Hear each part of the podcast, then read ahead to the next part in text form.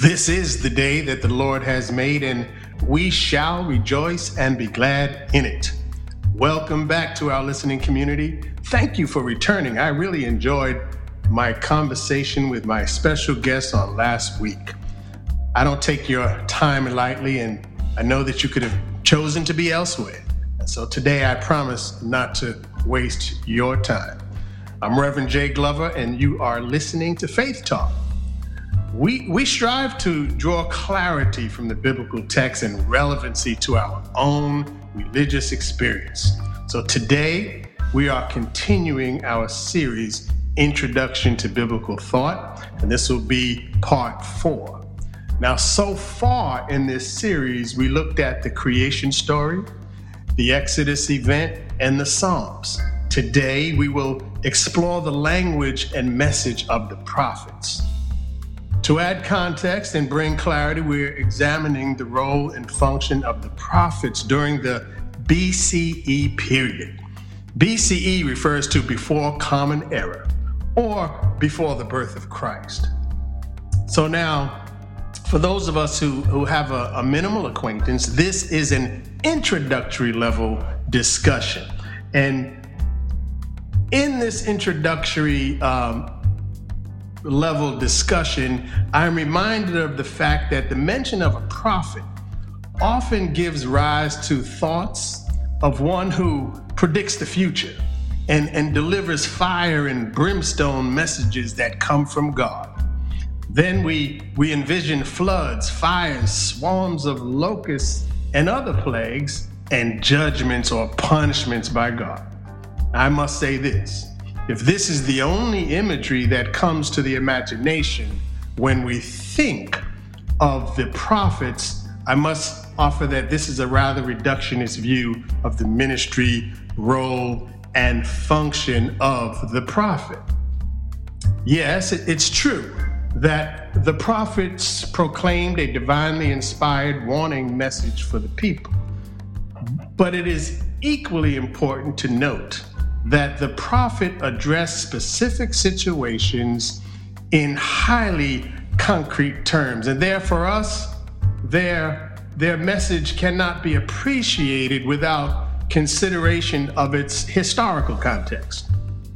The author Walter Brueggemann put it this way: sociologically, the prophets are situated realistically among issues of social power, functioning as speakers and advocates for, for a variety of social interests that are said to be congruent or in lockstep with God's will and purpose. Simply put, that is to say that the prophets spoke to the real issues of the day, including that of social injustices against people that were, um, the injustices was, were offensive to God. But I would also propose today that the, the message of the prophet is not entirely formed around issues of social justice. I suggest that the overarching theme of the prophetic message is the call to return to a covenantal relationship with God. Now, under this umbrella of inviting people into and returning to this covenant relationship with God, the message of the prophets generally included a messages of judgment that, that indict Israel for straying from God's commands. It also includes, or their messages also include, a summon or an invitation or a call to repentance. And thirdly, they include the promise of love and well-being while in God's providential care. Now, I think what is often overlooked or left out when we think of the prophet is the, the promise of God's blessing stored up for his people who are in right relationship with him. The reductionist view of the prophetic function usually highlights the judgment, the fire, and the brimstone language. But today I would like to look at several examples of the language of the prophet, beginning with the prophet Amos. And Amos, the name Amos means burden bearer. He was a shepherd. Yes, he was a shepherd who, who combines all of the characteristics of, of prophetic proclamations that I have mentioned. Now, I must admit that uh, the um, prophet Amos borrows heavily from judgment speeches and indictments against Israel and other people. So the book of Amos can generally be divided into three parts. After the introductory verses, the book begins with a series of oracles or judgment speeches against various nations, discourses against Judah and Israel, a call to repentance, and a series of visions that further articulate pending judgments, followed by the promise of national restoration. God often uses the the weak things or the simple things of the world to confound the, the mighty. And so he chose a simple shepherd, Amos, as his prophet to reprove Israel and her king in the height of their prosperity. So in the very first chapter of the book of Amos, it is here in the text that, that we encounter the prophet proclaiming judgment first on Israel's neighbors.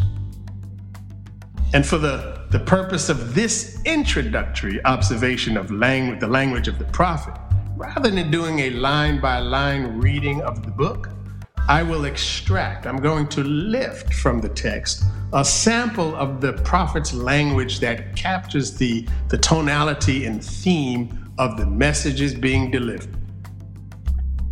Now, in this very first chapter, judgment is pronounced repeatedly with the use of the word fire.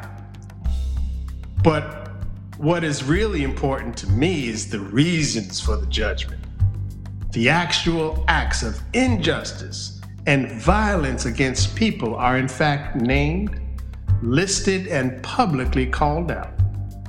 For example, speaking to Damascus, a neighbor of Jerusalem, the prophet gives the reason for the judgment, which again speaks of the violence and injustice against others. Some editors of the biblical text put a, a chapter heading in there. They'll call this one Judgment on Israel's Neighbors.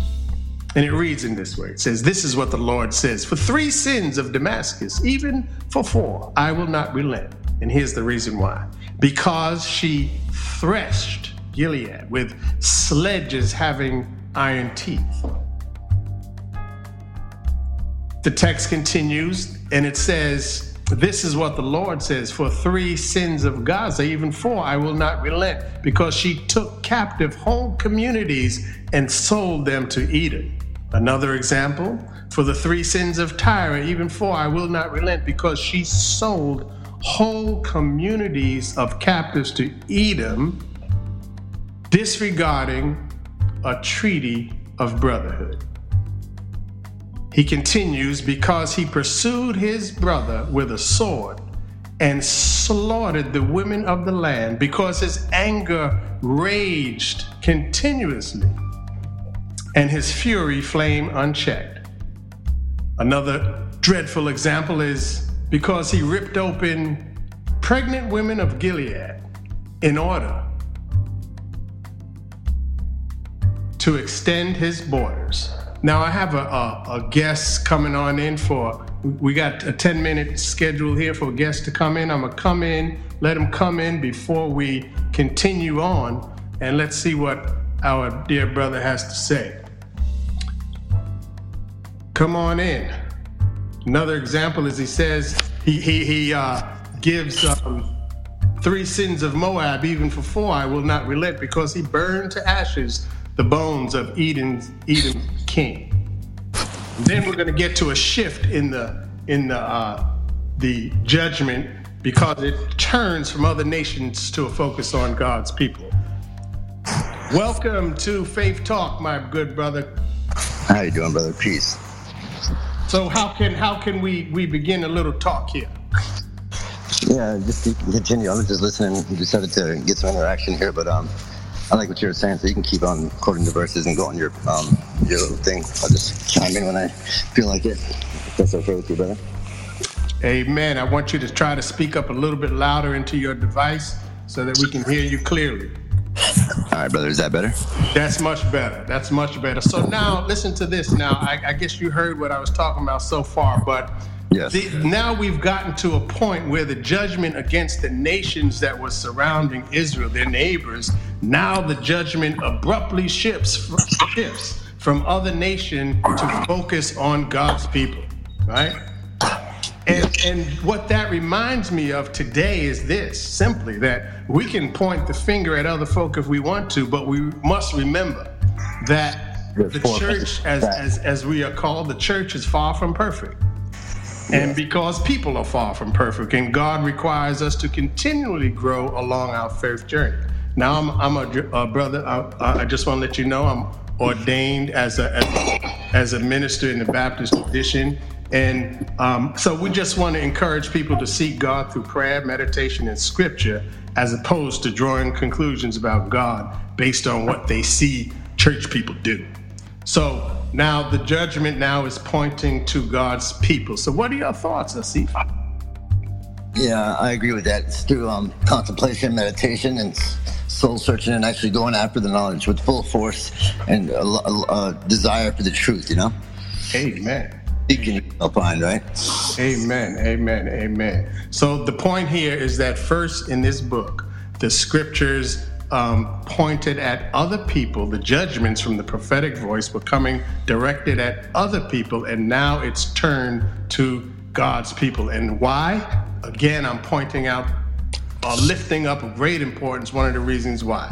And, and it says here, why? Because they have rejected the law of God, the Lord, and have not kept his decrees, because they have been led astray by false gods, the gods that their ancestors followed.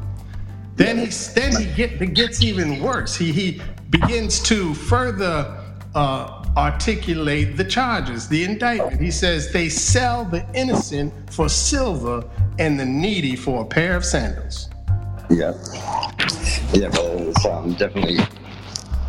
A lot of, they changed the law, bro. They wasn't making the money to change the law, you know? They had full control of the beliefs of the people at the time, so that's when the Jewish people were basically um, no longer the chosen people. Basically, it's the way the story goes, I guess, but I don't think you believe that. Mm-hmm. So the, the, the text goes on to say that not only did they sell the innocent, now this is, these are the the the... the chosen people of God, right? And but what they're they're not acting like it though. They sell the innocent for silver, the needy for a pair of sandals. And then it gives it raises this dreadful indictment that says they trample on the heads of the poor as on the dust of the ground. And and they deny justice to the oppressed. Father and son use the same girl and so profane my holy name. They lie down besides every altar on garments taken in pledge. In the house of their God, they, they drank wine, which was taken as fines. So so all of these um, all of these activities really speak about violence against other people, exploitation of, of other people in their community. It's supposed to be in their own faith tradition. I think that's the guy who's sharing. Yes, sir. Mm-hmm. So so. Um, This is just clearly an indication that people who were so supposed to be God's people were certainly not acting like that. Yeah, man, they sold the word of God. They altered the books. They changed stuff. They um, committed all the sins possible. Mm-hmm. And and um, and so we shouldn't think that today we're out of the woods, because I think we certainly find imperfection in, in, in the church, as they say. Um, and amongst the people who identify as being God's people. Yeah, so man, now, I'm, I'm, a, I'm a Muslim, right? So I believe in um, Jesus as a Messiah, but I don't believe he's God, right? Right. But um, same thing has happened to this religion, too, where they have incorporated these so-called hadiths, or the sayings of the prophets, and now they're like basically emulating the prophets. Like it's become idol worship. Like the, the prophet's word over supersedes God's word. Like, oh, you, the God's word is not clear enough for us, so we're gonna have to use this as a as a second reference, and this um, overrides that. And you're, they're bringing in all these stupid things, like you're gonna have sixty virgins when you die, and if you die in a, in a state of uh, fighting for God, then you're gonna you're gonna go to heaven. Like all these things, like they've um. program these people to believe in this, and now just become part of the, the religion. Like the, even the the imams or the pastors, they even start preaching some of that stuff, and they, they even like that stuff too, because they can show how much knowledge they have, or they feel like, oh, you don't know about this, I'm going to drop this on them, they're going to be stunned or whatever. And I went and argued with these people and told them, like, look, bro, in the in the, in the Quran it says this, this book is complete and clear, easy to understand. Mm-hmm. Mm-hmm. So, well, listen, listen. I'm certainly. Um, I appreciate the fact that you you you let us know that you are in the Muslim faith tradition, and and I um, I uh, um, I appreciate that. I I, I I actually have a book called The Islamic Jesus. It's a very good reading, and and, and I understand the, the Muslim tradition of, of honoring Jesus as a prophet. I have a friend of mine who's who's a, a Muslim imam. Uh, I've learned I've learned many things from him. I work closely with him, um, and he's actually introduced me to some some of the Quranic text and some of the um, great meaning in it. So now in this story, um, the the prophet speaking for God reminds the people of what God had done for them. He says, "I brought you up out of Egypt and led you forty years in the wilderness to give you the land of the Amorites. And, and I also raised up prophets from among your children and Nazirites from among your youths." Yep. And then he says, "But you made them drink wine and commanded the prophets not to prophesy." So God is saying here that I brought, um, raised, rescued you from Egypt, gave you the Spirit of the Lord even to your children, and you made the, them drink wine and commanded them to be quiet, basically, and not to prophesy. So, you know, that also reminds me of today, how we, we have to be careful about silencing the voice of our youth. Yeah, bro. For sure, everybody's getting silenced right now. If it's not with the current programming, then they don't want to hear about it, and you're going to be silenced one way or another. Mm-hmm. So now I have I have another guest who's trying to come in. I want to let her to, to come in and see what's on her mind. Okay, so so Asif, thanks for coming in, and I want to hear from you again. We need to connect. Yes, sir. Peace, brother. Uh, Mary, we have someone coming in. I want to hear what's on her mind. Hi, Mary. This is me, Mary. How are you? I'm good. I'm in the process of cooking, but my cooking is like takes hours. Okay. Feed on me. I swear to God, I am blessed. I don't care if you're Christian, Islam, or Jew, I, or Hindu. We're all connected. We're all brothers and sisters at the mm. end. But uh, belief and caring and love and forgiveness. When you forgive others, you forgive yourself.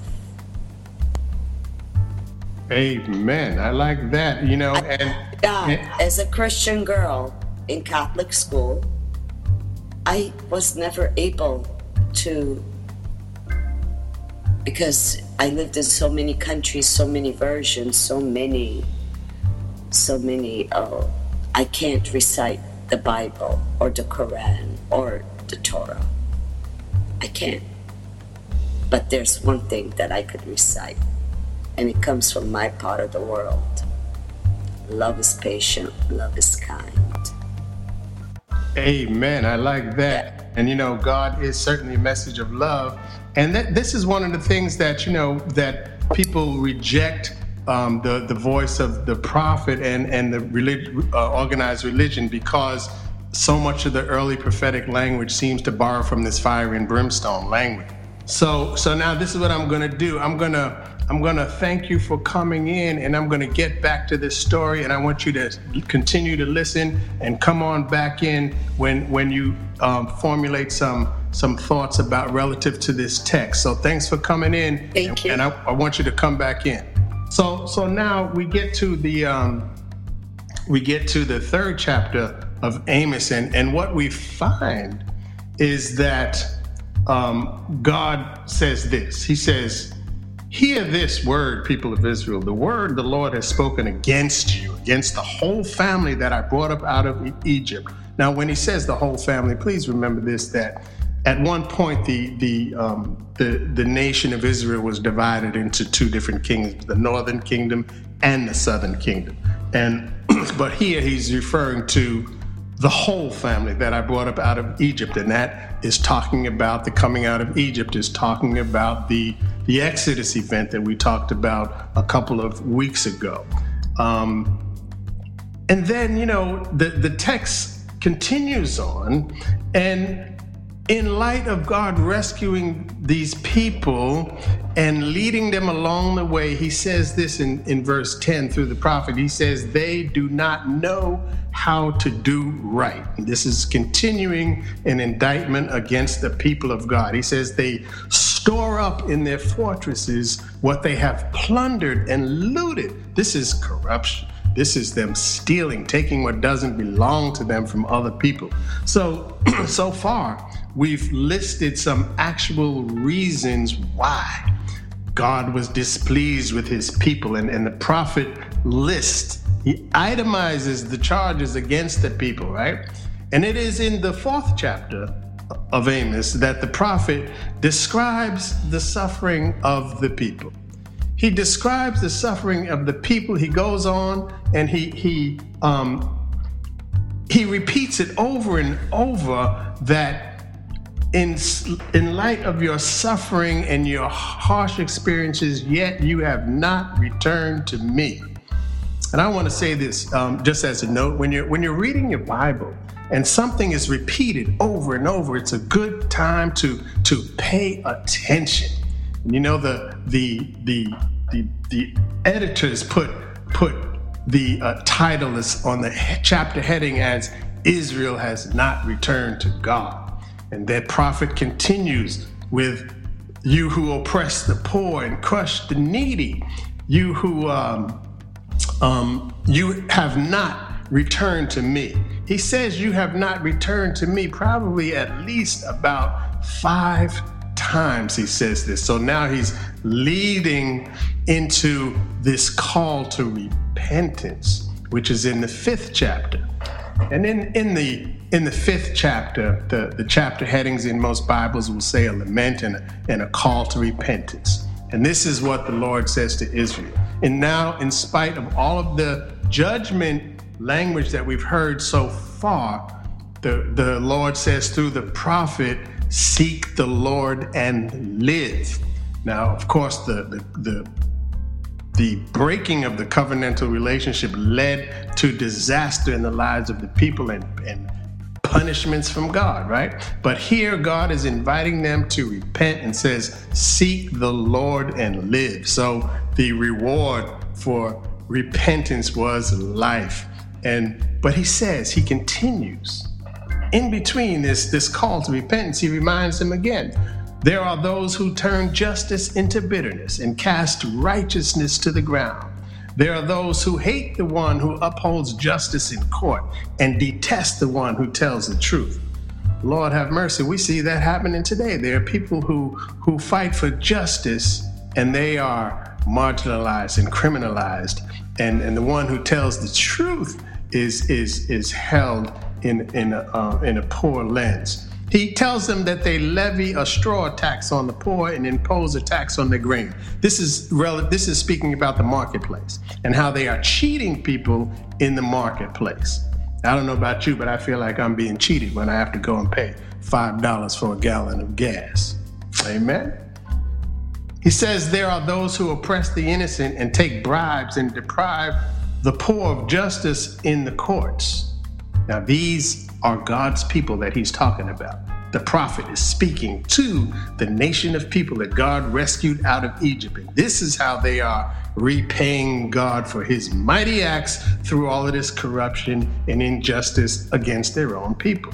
But the prophet says, seek good, not evil, that you might live. Then the Lord God Almighty will be with you, just as he say he is. He, he further instructs them to hate evil and love good and maintain justice in the courts. To maintain justice in the courts. Amen. And um, we're going to we're going to bring in, in another guest in a moment. Just let me get through this little passage here.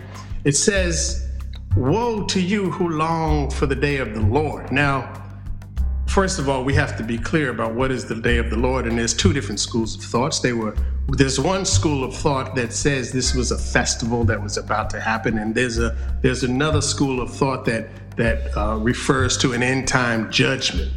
And but he asked them, why do you long for the day of the Lord? And and today, you know, you hear people say, Jesus, come quickly to judge the world, so all of this will be over. And he says, the prophet says, will not the day of the Lord be darkness and not light, pitch dark without, without a ray of brightness? Then he says that, now don't forget, this is God speaking through the prophet who says, I hate I despise your religious festivals. Your assemblies are a stench to me. And even though you bring me burnt offerings and grain offerings, I will not accept them. And though you bring choice fellowship offerings, I will have no regard for them. Away with the noise of your songs, and I will not listen to the music of your harp, but let justice roll on like a river and righteousness like a never-failing stream. Now, let me say this. I'm a musician, and I love to play music and praise God with music and celebrate all that God is doing in my life. But let me say this. When we are inattentive to the suffering of people in our communities, when we're inattentive to the, the injustices that are, are levied against people in our community, then just be reminded of this passage. Away with the noise of your songs. I will not listen to the music of your harps, but let justice roll on like a river and righteousness like a never-failing stream.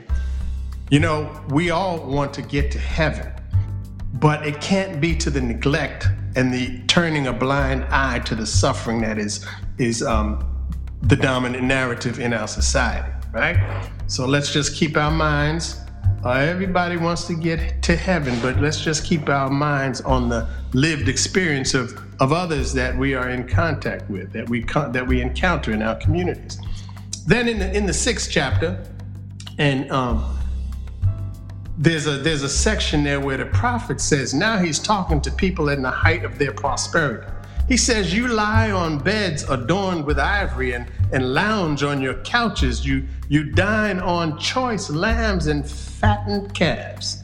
You strum away on your harps like David and improvise on musical instruments. You drink wine by the bowlful and use the finest lotions. But you do not grieve over the ruin of Joseph. This is the suffering of, of one, one community, one family, not grieving over the ruin of another. And he says, therefore, he pronounces another punishment. Therefore, you will be among the first to go into exile, and your feasting and your lounging will end. So, oh, listen, I'm, all I'm trying to say is that we need to be um, recognize the suffering of our brothers and sisters and help them along their way, and not be complacent in our uh, in our um, prosperity. How God has lifted us up, and, and we can't just simply forget about everybody else. So now um, we move along, the, the text moves along, it moves along, and God again through the prophet declares that this is the time, the time of judgment has come, right? And here's what I want you to notice. Now we've We're looking at this prophet Amos, who is highly concerned with and speaking about God's judgment. And but here, in the ninth chapter of Amos, we notice that following all this talk of judgment, God promises restoration. It would seem, and this is the part that I propose is often left out by those who have a Uh, minimal acquaintance with the word of the Lord.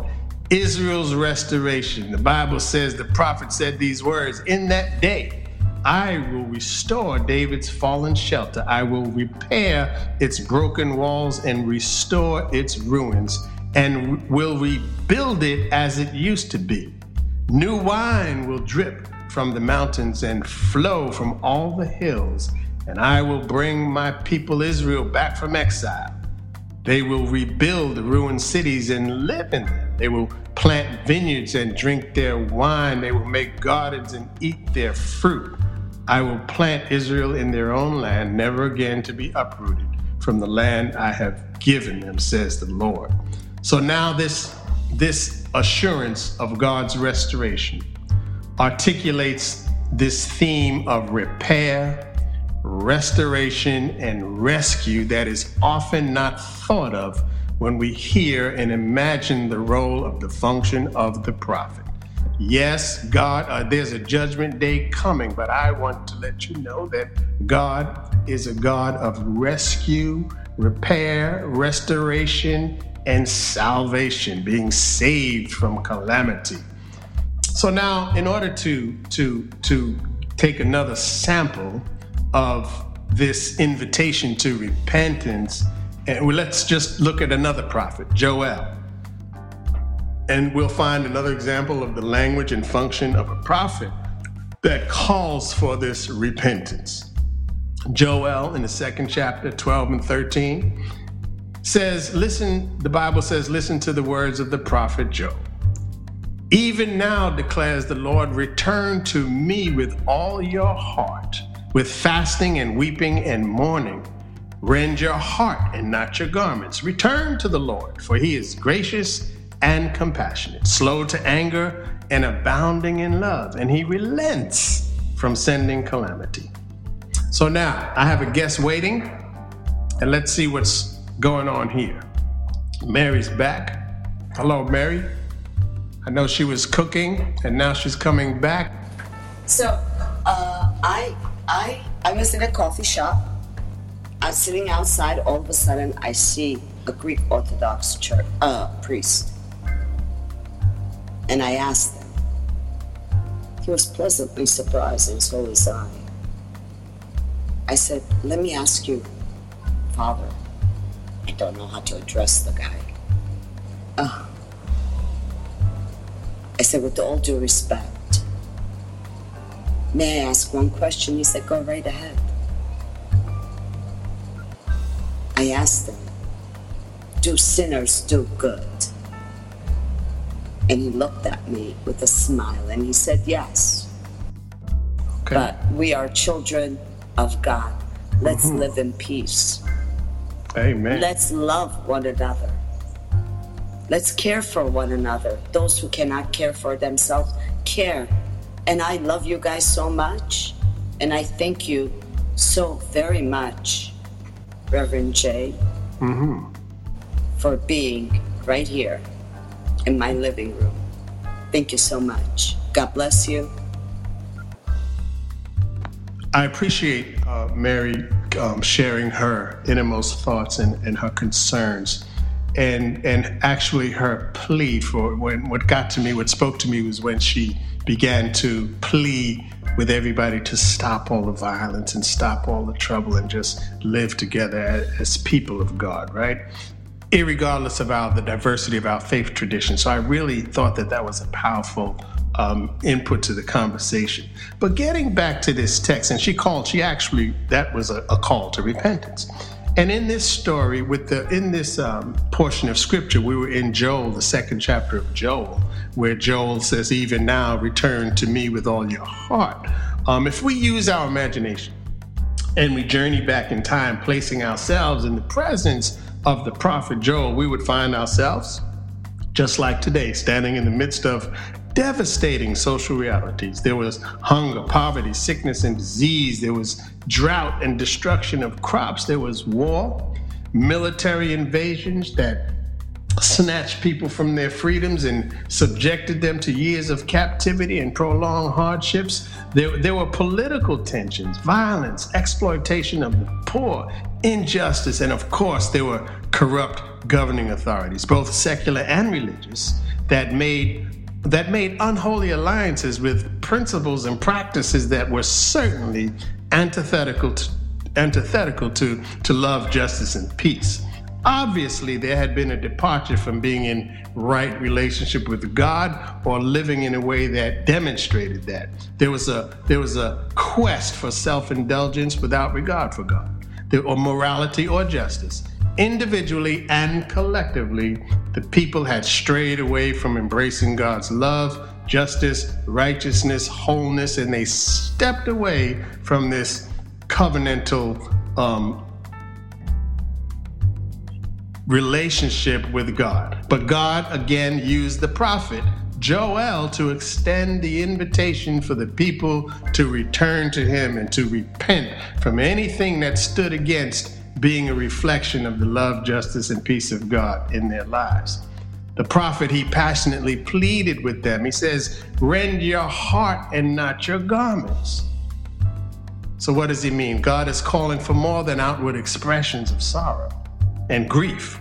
God's invitation is calling for an inward transformation of the heart, a heart that is stirred and moved to repentance and action, right?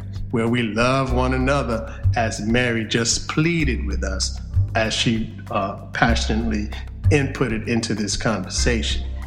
And, and I certainly honor her bravery for coming into this conversation and, and letting us know how she felt. And she was very passionate about it. The prophetic voice reminded them of God being gracious and compassionate, slow to anger and abounding in love, and he relents from sending calamity. Now, this is another prophet now who is stressing God's compassion as opposed to the fire and brimstone. Yes, there's judgment coming, but God is slow to anger and abounding in love, and he, he relents from sending calamity. Now, if, if we look at another prophet, and I'll be closing soon, but if we look at another prophet, the language of Isaiah also spoke of specific issues that represented a straying from God and the shortcomings of the people. He told them, learn to do right, seek justice, defend the oppressed, take up the cause of the fatherless, and plead the case of the widow. He said, your rulers are rebels, partners with thieves. They all love bribes and chase after gifts. They do not defend the cause of the fatherless. The widow's case does not even come before them. Now, here again, I've lifted some um, portions of the scripture just to, to give you a, a taste of the indictments against the people that the prophet was bringing. But it didn't end there. He didn't stop with the indictments. He also includes this love language of promise in his speech. Isaiah says, um, I will restore your leaders as in days of old, your, your rulers as at the beginning. Afterward, you will be called the city of righteousness, the faithful city. So it was God's desire to, to restore the people to their rightful place in this world and their rightful positionality with God, the one who rescued them, right? So here's another example of this language of love. And Isaiah says, but now this is what the Lord says, do not fear, for I have redeemed you. I have summoned you by name and you are mine. And that word redeemed, Mary just brought that up in her own little special way, but she brought it up. And here it is in the scripture. For I have redeemed you. I have summoned you by name. You are mine. And when it, when, when you pass through the waters, I will be with you. And when you pass through the rivers, they will not sweep over you. Right? It says that It says that uh, when you walk through the fire, you will not be burned. The flames will not set you ablaze. For I am the Lord your God, the Holy One of Israel, your Savior.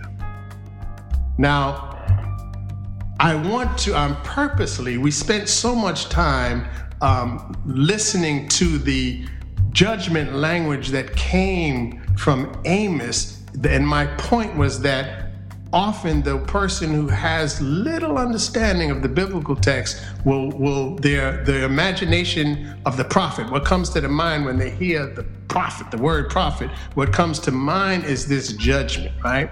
But here's Isaiah, the prophet. Um, he says this, this is what the Lord says. I will extend peace to her like a river and the wealth of nations like a flooding stream. You will nurse and be carried on her arm and, and dandled on her knees. As a mother comforts her child, so will I comfort you. Now, these are words that, that come to my mind in my image of God. As a mother comforts her child, so will I comfort you. And I'm so glad to be comforted by God in these troubled days. The Bible says, in another, another example of love language from the prophet Isaiah, it says, as a young man marries a young woman, so will your builder marry you. And as a bridegroom rejoices over his bride, so will your God rejoice over you. Another example in Isaiah sixty-one, verse seven, it says, instead of your shame, you will receive a double portion, and instead of disgrace, disgrace, you will rejoice in your inheritance. And so you will inherit a double portion in your land, and everlasting joy will be yours. This is far from the, the judgment and suffering language that the prophet Amos brought to light. Now, rightfully so, the people were doing wrong. And, and wrong is not uh, um, honored by God. God is a just God, right?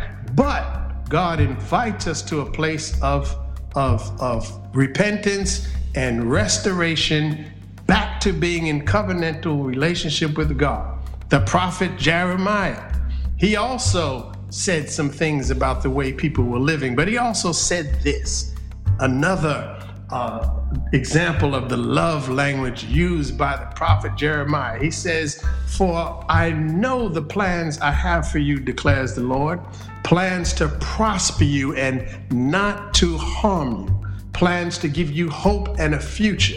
Then you will call on me and come and pray to me, and I will listen to you. You will seek me and find me when you seek me with all your heart. I will be found by you, declares the Lord, and will bring you back from captivity. So again, God is, is promising restoration, rescue, deliverance, salvation from the hands of their enemies, and being returned to a place of right relationship with God. You know, Jeremiah, he uses the example of a, of a potter and clay. And he says, can I, can I not do with you, Israel, as the potter does? Like clay in the hand of the potter, so are you in my hand. Amen. I love to look past the judgment. I listen, judgment is coming. I believe in the day of judgment, right? But Jeremiah again says, the Lord appeared to us in the past, saying that I have loved you with an everlasting love. I have drawn you with unfailing kindness, and I will build you up again, and you will be rebuilt.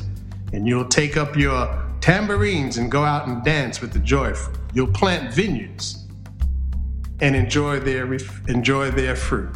So now, in my conclusion, I'd like to say this, that after reviewing the words of the prophet, the role, the function, and language of the, the different prophets that we looked at briefly in this introductory level discussion, we can walk away with a newly discovered reality that And that is this, the prophetic voice was more than just fire and brimstone and judgment alone. Yes, it did include that.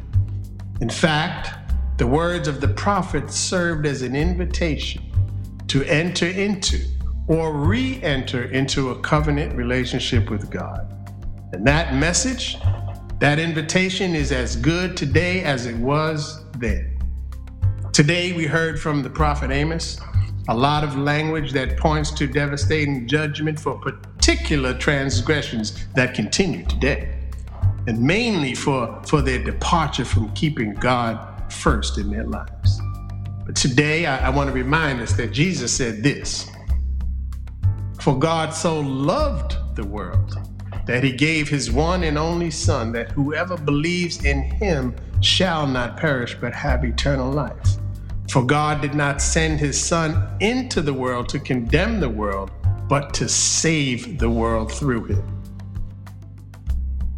He went on to say that whoever believes in him is not condemned, but whoever does not believe stands condemned already because they have not believed in the name of God's one and only Son. Well, in closing, let me say this. I, I, I hope you've been enjoying this series, Introduction to Biblical Thought. So far, we've looked at Genesis. We looked at the creation story. We looked at Exodus, the Exodus event, which is at the core of the Jewish tradition. We looked at the twenty-third Psalm and studied the articulations of faith expressed in Psalm. Today, we looked at prophets with a concentration on the prophet Amos, Joel, Isaiah, and Jeremiah. Now, next week, we plan to move into what is often referred to as the New Testament or the Second Testament.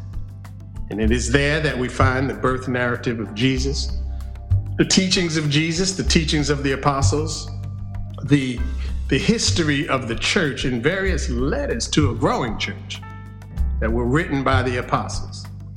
The majority of written of these letters were written by the Apostle Paul. So please join us next Sunday, the same time, four o'clock Eastern Standard Time, and invite your friends.